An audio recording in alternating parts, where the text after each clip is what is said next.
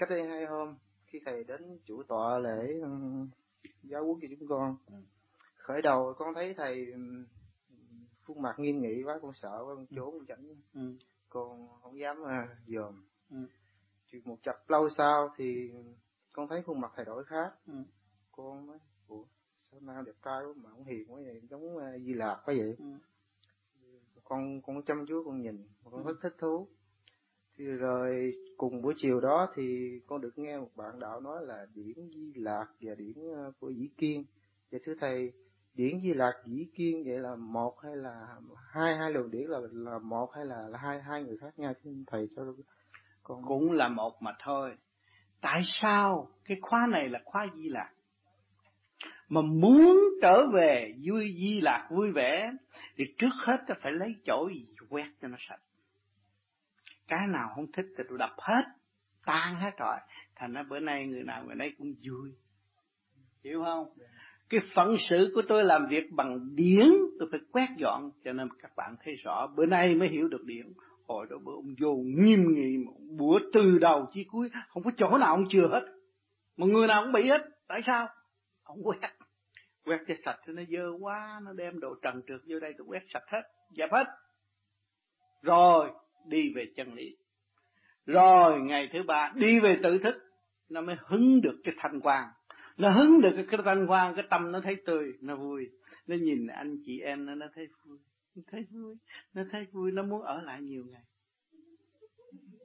Nó thấy luôn, ông cả già già kia, ông cũng vui nữa.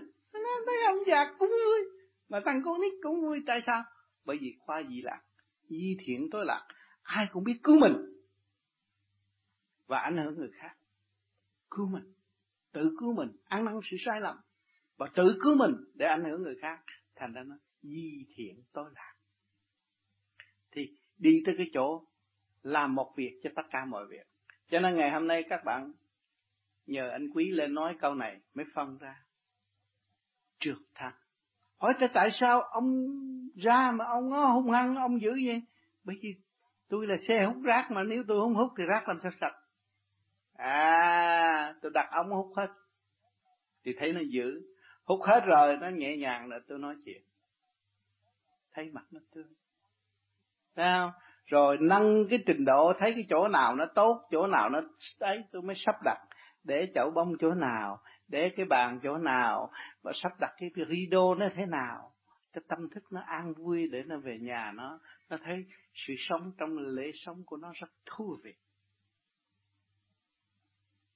cho nên tôi đã nói các bạn trong ba ngày, ngày thứ nhất, ngày thứ nhì, ngày thứ ba tôi nói các bạn đang nằm trên giường bệnh và tôi đang mổ xẻ các bạn. Thấy rõ không? Làm ơn nghe băng lại thấy. Rồi bây giờ các bạn vui rồi, cái tâm vui rồi, cái tâm không có cái gì dị biệt nữa. Cái tâm muốn gần ông Tám, thấy thương thằng nhỏ này quá. Ha, quý nó quá, thằng này nó là phục vụ tận tâm. Thấy thương.